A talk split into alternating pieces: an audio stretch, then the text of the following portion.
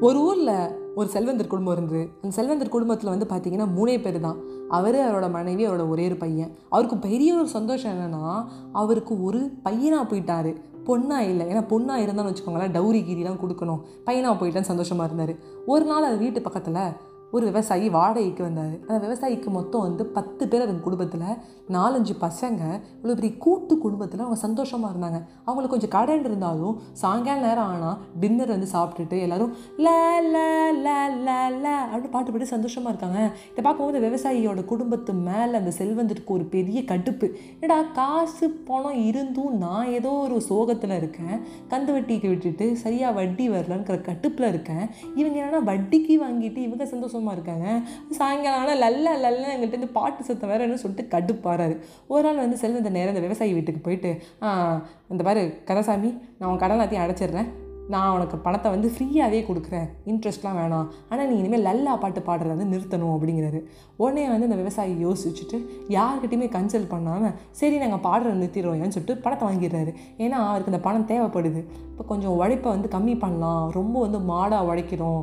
இன்னும் வந்து டைம் வந்து ஃபேமிலியோடு ஸ்பெண்ட் பண்ணலான்னு ஒரு தப்பு கணக்கு போட்டு அந்த பணத்தை வாங்கிடுறாரு. அடுத்த நாள் அந்த வீட்டில் எல்லாருமே சாயங்காலம் டின்னர்லாம் முடிச்சுட்டு லல்லான்னு ஆரம்பிக்கும் போது அவரோட குட்டி குழந்தைகிட்ட சொல்கிறாரு கண்ணு நீ இனிமேல் பாடக்கூடாது அப்படின்னு அப்படின்னோடனே அந்த குழந்தைக்கு ஒருமே வந்து அப்செட் ஆயிடறான். இந்த வீட்டில் இருக்க பெரியவங்களும் பெரியம்மா பெரியப்பா எல்லாரும் சொல்கிறாங்க ஏன்டா இப்படி சொல்கிற கந்தசாமி? நம்ம நல்லா தானே பாடிட்டு இருந்தோம். இந்த பாட்டு தானே எல்லாமே? அப்படிங்கும்போது இல்லை அந்த செல்வந்தர் வந்து எனக்கு பணம் கொடுத்துட்டு இந்த பாட்டு பாடக்கூடாதுன்ட்டாரு. நம்ம இந்த பாட்டு பாடினா அவருக்கு டிஸ்டர்பன்ஸாக இருக்க போல இருக்குது என்னன்னு தெரியல. அவராகவே இறங்கி வந்து இந்த கடன் அடைச்சி கொடுத்துட்டாருன்னு சொல்லும்போது அந்த பெரியப்பா வந்து திட்டுறாரு. டேய் என்னடா நீ இப்படி பண்ணியிருக்க? நம்ம சந்தோஷமும் இதனாடா இருக்குது உடனே இருட விடுன ஏதான பண்ணலான்னு. போனேன் அப்படின்னு சொல்லிட்டு ஒரு மாதிரி வந்து அவன் ஒரு மாதிரி தயங்கி ஒரு மாதிரி கடுப்பாகி அப்படி போயிடுறாரு. உடனே வந்து கந்தசாமியோட பொண்டாட்டி சொல்கிறா ஏன்னா இப்படி பண்ண? ஆ? என்னங்க இதெல்லாம் பண்ணிட்டு இருக்கீங்க? நம்மளோட பாட்டு சந்தோஷம் தான் எல்லாமே. பணத்தை வாங்கிட்டு இப்படி பண்ணிட்டீங்களேன்னு சொல்லி வருத்தப்படுறா. கொஞ்ச நாள் கழிச்சு என்ன ஆகுதுன்னா அந்த வீட்டில் அந்த குட்டி பொண்ணு தன்னையும் மீறி சாயங்கால நேரத்தில் சாப்பிட்டு முடிச்சுட்டு ல ல ல ல அப்படின்னு ஆரம்பிச்சிட்டா. உடனே அந்த வீட்டில் இருக்க எல்லாருமே அந்த லா லா லா லான்னு சொல்லிட்டு எல்லாரும் ஒரு ஒரு விதத்தில் அந்த லல்லாவை பாடிட்டு அப்புறம் எங்கள் வீட்டில எல்லாம் கார்த்திகேங்கிற மாதிரி அந்த அளவுக்கு சந்தோஷமாக இருந்தாங்க. இதை பார்க்கும்போது தான் அந்த வீட்டில் இருந்த ஒரு புத்துணர்ச்சி அந்த வீட்டில் இருந்த ஒரு சந்தோஷம் திரும்பி வந்த மாதிரி இருக்குது அந்த விவசாயிக்கு. ஐயோ நம்ம தப்பு பண்ணிட்டோம். காசுக்காக நம்ம என்ன பண்ணிட்டோம்? நம்ம குடும்பத்தோட சந்தோஷத்தை அவன்கிட்ட விட்டுட்டோம். அவன் நம்மளை பார்த்து பொறாமப்பட்டிருக்கான். நம்ம சிரிச்சு இருக்கிறது அவனுக்கு பிடிக்கல.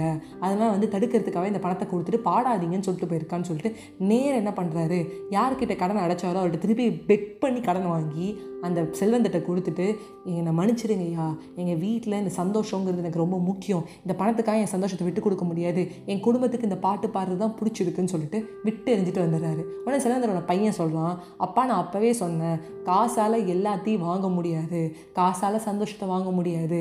நீ ஒரு வட்டியில் ஒரு நூறுரூபா போனால் கூட அந்த நூறுரூவா நினச்சிட்டு இருப்ப. சில நேரங்களில் காசு வந்தும் உனக்கு சிரிப்பே வராது. ஏதோ பறி கொடுத்த மாதிரி இருப்பேன் ஆனால் அவங்க வீட்டில் எவ்வளோ சந்தோஷமாக இருக்காங்க பாரு. நம்ம வீட்டில் மூணு பேர் தான் இருக்கோம். ஆனால் நம்ம மூணு பேரும் ஒன்றா உட்காந்து சாப்பிட்டு ரொம்ப நாள் ஆகுது.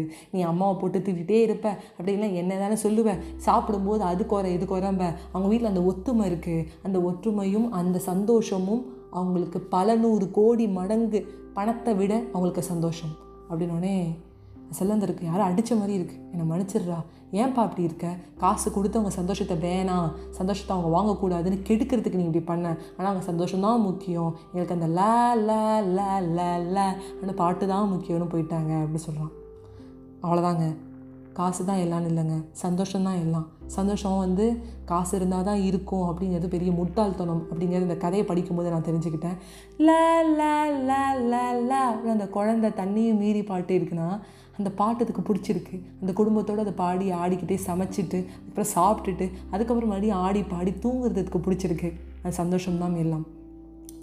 லா லா லா லா லா அப்போ சிரிச்சுக்கிட்டே உங்கள் வீட்டில் உங்கள் ஃபேமிலியோட உட்காந்து ஒரு டின்னர் சாப்பிடுங்க. உங்கள் ஃபேமிலியோட உட்காந்து பேசுங்க. உங்கள் ஃபேமிலியோட டைம் ஸ்பெண்ட் பண்ணுங்கள் உங்கள் கிட்டே விடைபெறுவது உங்கள் ஃபேவரட் ஆர்ஜி வைஷ்ணவி.